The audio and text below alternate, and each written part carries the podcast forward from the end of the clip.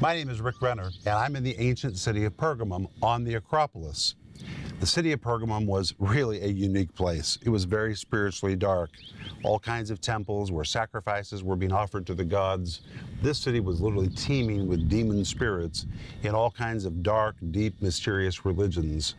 It's amazing that the gospel was able to penetrate this darkness, but if we'll preach the gospel, it can penetrate any environment. And Pergamum is a great example of that. And in the midst of this very oppressive environment where the church was viciously persecuted, the church survived and thrived. There was a thriving church here. And the church was putting up with a lot of trouble from their neighbors because all of their neighbors were pagan. All of their neighbors misunderstood Christians because the Christian faith was new. Pagans thought it was very strange, and Christians were being persecuted. Great pressure was being put on them to compromise and there was a temptation to compromise in order to get along with their neighbors. In fact, there was a teaching called the Doctrine of the Nicolaitans, and the teaching said, well, what does it hurt to make a few compromises, to be more like your pagans, to go into pagan temples, or burn a little incense to the gods, if it will purchase you some peace with your neighbors? Maybe you need to accommodate the people that are around you. And the believers here were tempted to compromise their faith in order to spare themselves trouble and to get along with their neighbors. And when they began to compromise, Jesus spoke to them in Revelation chapter 2 and verse 16. And guess what he said? He said, Repent. He commanded them to change, to stop making room for compromise, and to repent, to do the right thing in the presence of God, regardless of the price or the cost they had to pay repentance is a part of the Christian life.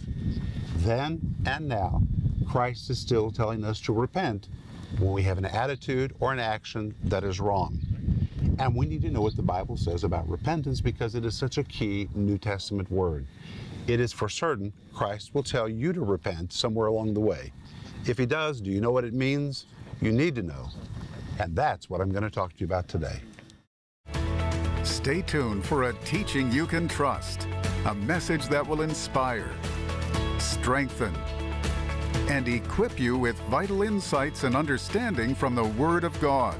Here is Rick. Welcome to the program. My name is Rick Renner, and I'm so glad that you're allowing me to come into your home today. And as I told you in the introduction, today we're going to be dealing with Christ's message to the church in Pergamum. You may say, Pergamum? Well, what relevance does that have to do with me? Well, it's in the Bible. It's in Revelation chapter 2. And I think when you hear what you're going to hear today, you're going to be amazed at how relevant it is for you. We're dealing with Jesus' message to the seven churches in Asia in Revelation chapter 2 and chapter 3. But before we get into the message, I want to tell you that if you have a prayer need, we're here for you and we're waiting for your phone call or your email or your letter. We're already praying for you. So if we hear from you, and you tell us exactly how to pray, it will just help us do a better job to pray for you. I pray for you every morning, every night. Our team prays for you. We're believing that the Word of God will really make an impact in your life. And I'm so thankful that you allow me to come right into your home to speak the Word of God to you. But I also want to tell you that we're offering you my series called Christ's Message to Pergamum. It's a 10 part series based on these programs with all the photos and the video, and the Greek words, the definitions. It is amazing what is in this 10 part series, and the study guide is really remarkable. I have a copy of it. My goodness, if I received that study guide, I would be so blessed because it contains so much additional information that's not even in the program. You will love the study guide. This is perfect for your personal study, to share with a friend, and I'm going to tell you it is really ideal for a Bible study. So I want to encourage you to get this. We're also offering you my little book called No Room for Compromise. The subhead says Christ's Message to Today's Church. The front of the book has an endorsement. It says one of the best and most comprehensive books ever produced on this subject. And this particular endorsement means a lot to me because it's not from a theologian, it is from the director of the museum in Pergamum. That is amazing to me. She read this. She said, I have never seen a book like this one. And I'll tell you that this book really is the result of many years of study and research. I've been to Turkey countless times with my video team, my photographer, with my research team, and we have documented all these sites and put it into this book for you, for people who love the Word of God. And every page is full color. Look at this. It is just magnificent, and I know that you'll love it. And I want to read to you just one statement at the very beginning of the book. Between now and the time of Jesus' triumphant return, society will race toward a collision with end times. The spiritual climate is dramatically shifting, and we are ordained by God to live in this crucial hour. The changes taking place before our eyes will result in one of two choices for every believer a decision to accommodate the world or a refusal to compromise. Those who yield to the temptation to accommodate the spirit of the age may avoid the pressure of overt persecution, but they will also lose their capacity to walk in the strong power of the Holy Spirit.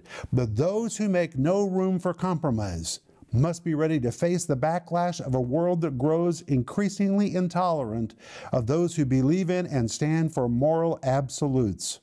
However, those who refuse to compromise can also expect to experience the empowering strength of the Holy Spirit to uphold them and see them all the way to victory in the end.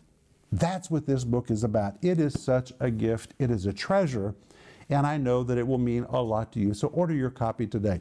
But today we're going to jump right into Revelation chapter 2 and we have a lot of material to cover, and today I'm going to refer to my notes because there's so much material that I don't want to miss. But we're going to begin Revelation chapter 2 and verse 12, where the Bible says, And the angel of the church in Pergamum write, These things saith he which hath the sharp sword with two edges, verse 13, I know thy works, and where thou dwellest, even where Satan's seat is, and how thou holdest fast my name, and hast not denied my faith, even in those days wherein Antipas was my faithful martyr, who was slain among you where Satan dwelleth. Interesting that in verse 13, twice, Jesus says Satan dwells in Pergamum. And when we look at verse 12, it says to the angel of the church in Pergamum. Well, before we can go any further, first we have to stop to discuss Pergamum. What was Pergamum? What kind of city was Pergamum? It's very important to understand the words of Jesus in these verses. Pergamum was a magnificent city on the western side of the Roman province of Asia. It was simply amazing. In fact, there has never been another city that even comes close to the dazzling brilliance that was in the city of Pergamum. It was actually intentionally created to be a mirror of Athens. Athens was the sophisticated city of the Western world, but in Asia, this was to be a mirror of Athens. But in many ways, it excelled Athens. It excelled Athens in its architecture, it excelled Athens in its sculpture, it excelled Athens in terms of education and philosophers. The city of Pergamum was simply amazing. It was a magnificent city that sat on the crest of a hill in Western Asia. Now listen careful. The city of Pergamum teemed with idols and pagan temples. In fact, it was such a bastion of idolatry that it was viewed to be the center of idolatry during the first century. There was not a darker city, there was not a city more engrossed in idolatry in the entire Roman Empire than the city of Pergamum. That's quite a statement when you consider how dark was the Roman Empire. But there was not a city darker than Pergamum. There was not another city devoted to paganism and idolatry as much as the city of Pergamum. In fact, much, much later, nearly 300 years later, after the gospel was written, there was a Roman emperor who was raised as a Christian, but he defected from the faith and decided that he would become a pagan, a fully devout pagan. Where do you think he went to study idolatry and paganism? He packed up his bags and he moved to Pergamum because Pergamum, even 300 years after the writing of the New Testament, was still totally engrossed in occult rituals and idolatry. It was simply a very dark spiritual place. That is the city of Pergamum. It had magnificent temples But the darkest religious site in the whole city of Pergamum was the great altar of Zeus. The great altar of Zeus was so great that it was listed as one of the seven wonders of the ancient world. It was gilded in gold, it was covered with magnificent frescoes. And today you can still visit the altar of Zeus. It's not in Turkey or it's not in Western Asia, but today it is in the Pergamum Museum in the city of Berlin. And it is breathtaking. When you see this amazing, monumental sculpture and think that it was created probably nearly 3,000 years ago, it just nearly takes your breath. But it was the altar to Zeus. And from this altar, and from all the other temples and the altars in the city of Pergamum, the smoke billowed into the sky 24 hours a day until the smoke of sacrifices literally hung and hovered over the Acropolis of Pergamum. And when visitors would approach the city from the valley below, they could see the smoke billowing out into the air from the top of the Acropolis. If the sun was shining, they could see the great altar of Zeus as it shined and dazzled, the gold that it was gilded with in the light of the sun. It was simply a spectacular, dazzling sight. And though it was beautiful outwardly, spiritually, it was one of the darkest places in the entire Roman Empire. And in the midst of all that darkness, the church of Jesus Christ was born. The Bible tells us where sin abounds, grace much more abounds. God loves to show up where there's darkness. Where sin abounds, God loves to pour out His grace. And that's what God did in the city of Pergamum when the church was birthed in the midst of all that spiritual darkness. Something else very important is that the city of Pergamum was the headquarters for the proconsul of Rome. You said, well, what is a proconsul? Well, that's the old word for a governor. The proconsul was the highest authority in the entire Roman province of Asia. He had the final say so in law, he was a judge, he was a governor, he was an executor, he was everything. And in the city of Pergamum, he sat on a throne and he held a sword in his hand and he had what was called the right of the sword. He had the right to say who lived and who died. If he dropped the sword, it meant someone would die. If he held the sword, it meant they would live. But the proconsul sat on his throne in the city of Pergamum and determined who would live, who would be executed, and his power was so weighty that you could say his shadow and the shadow of Pergamum didn't just cover Pergamum itself, but it covered the entire region of Asia, because whatever he ruled is what would happen all over the Roman province of Asia. And the believers in Pergamum were living under the shadow of that sword. He was against them. He was against them because of their Christian faith and because they wouldn't worship the emperor. And Christians were constantly in jeopardy in Pergamum because of the Roman proconsul who held his sword. But by the time the church was birthed in the city of Pergamum, Pergamum was already very old. And at least for 400 years before the first century, pagans had been coming from all over the Roman Empire to conduct ritual occult sacrifices in the city of Pergamum. And again, the smoke just billowed into the air and the city was filled with so many different kinds of cults and gods and temples, and strange, eerie music that was coming out of all of those temples, and sexual acts so detestable that I can't even describe them. All of these were part of ritual sacrifices and occult practices which were taking place on the Acropolis there in the city of Pergamum.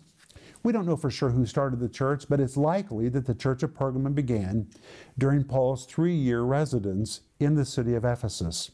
While Paul was in the city of Ephesus, churches were birthed all over Asia. It was a very exciting time for the gospel. Well, Pergamum was only 95 miles from Ephesus. It was a powerful city, it was a political city. What happened in Pergamum is eventually what would happen in all the cities of Asia. So it's likely that Paul would want to reach the city of Pergamum. If he could make a dent with the gospel in Pergamum, it would have positive ramifications for the gospel all over Asia. And Paul was very strategic in everything he did. So either he went there himself or he dispatched teams from Ephesus to Pergamum. And through those teams or through his own personal involvement, he became the apostle to the church in Pergamum. We don't know exactly who he sent or when he did it, but this is likely what took place. But when the gospel preachers went to Pergamum, whether it was Paul or whether it was a team, they really did an amazing thing. They pushed back the powers of darkness. They bravely went where no one had ever gone, and the gospel began to penetrate the spiritual environment in the city of Pergamum. It makes me think of John chapter 1 verse 1, which says, "And the light shined in darkness, and the darkness comprehended it not. That's what the King James says. But listen to this. The word comprehended is a Greek word katalambano. The word katalambano is a Greek word which means to seize, grab hold of, to pull down, to tackle, to conquer, to master, or to hold under one's power. When you put all that together, let me give you an RIV translation of John chapter 1 verse 5. Darkness does not have the ability to suppress or to hold the light under its domain. Darkness simply does not have the power to tackle the gospel light. It doesn't have that power. It cannot master the light of the gospel. Darkness may seem to be powerful, but darkness always crumbles, it always fades when the gospel light begins to be preached. From the very beginning of the church, darkness tried to suppress the light, but it couldn't do it. The enemy's efforts were unsuccessful because the light of God always prevails, even in the bleakest, darkest circumstances, and that is true in your life as well. The gospel will prevail regardless of what situation you are in right now. And John 1 5 triumphantly declares that darkness is ultimately incapable of suppressing the light or holding it under its domain. Darkness always gives way, and light always breaks through with all of its glorious brilliance. But again, it's likely that the Apostle Paul went there or sent a team, and through his influence personally or the influence of his team, the church was birthed in the city of Pergamum. And right in the midst of all of that teeming darkness, God's people begin to grow, people begin to be evangelized, and the light of the gospel begin to blaze in the city. Wow. This is just amazing to me. Just amazing. But the devil didn't just sit by and let them do it. Savage persecution eventually came to the church. And the Christians who lived in Pergamum had to learn how to deal with real spiritual warfare beyond anything that you and I have ever thought of. Real spiritual warfare. They had to deal with an environment where Satan thrived, where they continually dealt with bullying, persecution, prejudice, imprisonment, and many of them were even killed for their faith. They were really up against it, but they didn't surrender. They kept shining the light. And when we come to Revelation 2:12, it says to the angel of the church in Pergamum. This word angel is the same word we saw when Jesus addressed the church in Ephesus and the church in Smyrna. It is the Greek word angelos. This word angel does not describe a heavenly angel with wings or a heavenly angel that flies, but it describes a human messenger. The Greek word angelos describes a human messenger or one sent on a special mission. One dispatched to perform a specific assignment, a delegate or a dignitary it describes the role of a pastor, a messenger of God. This describes the pastor of the church. And this is so very important because when Jesus had something to say to the church of Pergamum, he did not directly address the church. He addressed the pastor of the church. And this teaches us again, just as we saw in Christ's message to Ephesus and Smyrna, that God never bypasses authority that He has set in place. God respects those who have authority. And if God has something good to say to the church, He's going to say it to the pastor first. If God has a correction to give to the church, the pastor is going to hear it first, and it is up to the pastor to fully ingest what Christ says, to assimilate it into his system, and then to deliver it to the congregation in the power of the Holy Spirit. That is the function of a pastor. And now we find in Revelation 2:12, Christ honors the pastor of the church and he speaks to the pastor first. And the Bible says, unto the angel of the church of Pergamum. Well, let's stop and look at this word church. The word church is the Greek word ekklesia. The word ekklesia is a very well known Greek word from Greek society. And here's what it described not a church like we think of, but originally was a very political word. This word church described a called, separated, prestigious assembly of distinguished citizens who determined laws, debated public policy, formulated new policies, argued and ruled in judicial matters. They decided who should be banished, who should be elected. They were, and when we use it in context of the church, it describes a body of believers who've been called out, called for, selected, and assembled to be God's representatives in every town, every city, every state, and every nation. It is God's people assembled together to make decisions that affects the atmosphere of a region. This really is the meaning of the word church. That's where it comes from. An assembled body of believers or an assembled group that has power to make decisions that affect a city, a state, a nation, to change the environment. This means God's intention was that the church be a people who have power to change the world. We are to be God's prophetic voice to every city wherever we are. God never intended that the church be a hidden group of believers that hid in fear or cowered in fear. God's plan was that the church rise to a position of power and influence. That's what the word church, the Greek word ekklesia, emphatically tells us. But believers in Pergamum were having a hard time doing this because of persecution, particular persecution that was being brought against them during the emperor Domitian during his rule. Domitian hated the church, he hated believers, he wanted to extinguish the faith, and because of that, the church in Pergamum could not carry on openly like they wanted to, because if their meetings had been discovered, they would have been punished, perhaps even executed for their faith. So for a time, they were the underground church. But in the underground church, they spiritually begin to operate in spiritual power to change the atmosphere. But here's what's amazing to me it didn't matter how dark the situation was, it didn't matter that they were struggling because of opposing powers. When Jesus addressed them, he still called them the church. They were his ecclesia. They were his called out ones, separated to rule and reign in the power of the gospel. And that's who you are. That's who your church is. And we're out of time and we're just getting started. But we'll be back tomorrow and we're going to pick up right here. But I'll be back in just a moment and I'm going to pray for you. Explore the Bible and the first century church with Rick Renner's book, No Room for Compromise.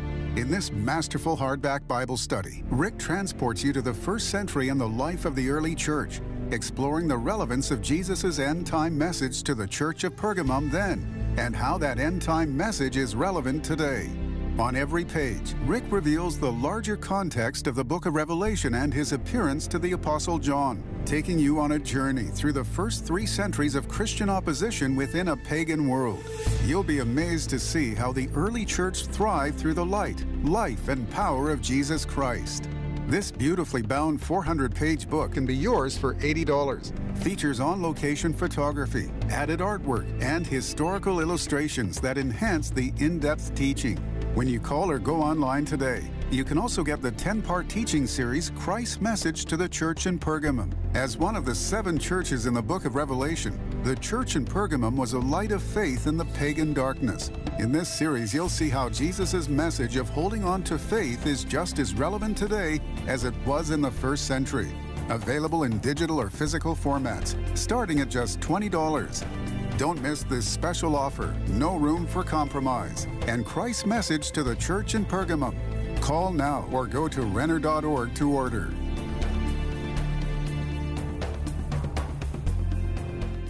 My name is Joel Renner, coming to you from our Moscow TV studio. And I wanted to say thank you to all of our ministry supporters. Because of your support, that we can do our work. reaching out to the forgotten people. One of our primary works in Moscow is reaching out to the outcasts of society. Shut ins, the homeless, the mentally ill, the orphaned, the disabled, street kids, and the incarcerated. But thanks to the support of our partners, we are reaching these precious souls and ministering God's love to them. We tell them that Jesus loves them and we give them the gospel, but we also express care by meeting some of their basic needs. Our ministry is involved with each one of these outreaches where we demonstrate care in ways that words alone can never do. This is all possible due to the support of our partners. But there are so many more that still need our help. So many more people battling hunger, poverty, mental illness, so many more orphans and children with special needs that need our help. Would you consider joining us as partners today? Your gifts can lift more people up that society has forgotten. We can't do this work without your financial support. When you give, we are able to take the gospel both to our nearby world and to the ends of the earth. We all have a part to play. Right from your home right now, you can help us help others by becoming our partner in the work by supporting our work financially. Please call or go online to renner.org to give. Through your support, we can continue to make a huge difference in people's people's lives. What a privilege to share the Word of God with you today. And I want to remind you again that if you have a prayer need, we're here from you, and we would love for you to call us or email us, communicate with us so we'll really know how to pray for you. And I'm offering you my series called Christ's Message to Pergamum. Order it. Comes with an amazing study guide. You will just love the study guide all the points, all the principles, everything, all the history in these programs. It's all in this 10 part series. We're also offering you my book called No Room for Compromise Christ's Message to Today's Church. I can't begin to tell you how beautiful this book is. And it's not just beautiful, this book really says something. In fact, I don't know a person that's obtained this book that has not been pleased, even thrilled. And because of its size, a lot of people use it as a coffee table book, and people just flip through the pages and enjoy it. It just will enrich your life. It will take you to somewhere new in your understanding of the New Testament times and your understanding of Scripture. It is really a treasury that you are going to enjoy. But I want to pray for you. Father, I thank you in the marvelous name of Jesus that today we had this time together. I thank you, Lord, that you've called us to be your ecclesia. You've called us to be your called out ones, separated anointed to rule and reign, to exercise spiritual authority to change our situations, to change even the bleakest situation. And Father, we thank you that the gospel is a gospel that cannot be suppressed, its light cannot be put down because it is the supernatural gospel of Jesus Christ. Let it work in us. In Jesus' name, amen. Wow, thank you for being with me today. Remember Ecclesiastes 8 4, it says, Where the word of a king is, there's power. Let God's word release its power in you today, and I'll see you in the next program. Thank you for joining Rick Renner today. For more information about Renner Ministries and product resources, visit renner.org and connect with us on Facebook, Twitter, and Instagram.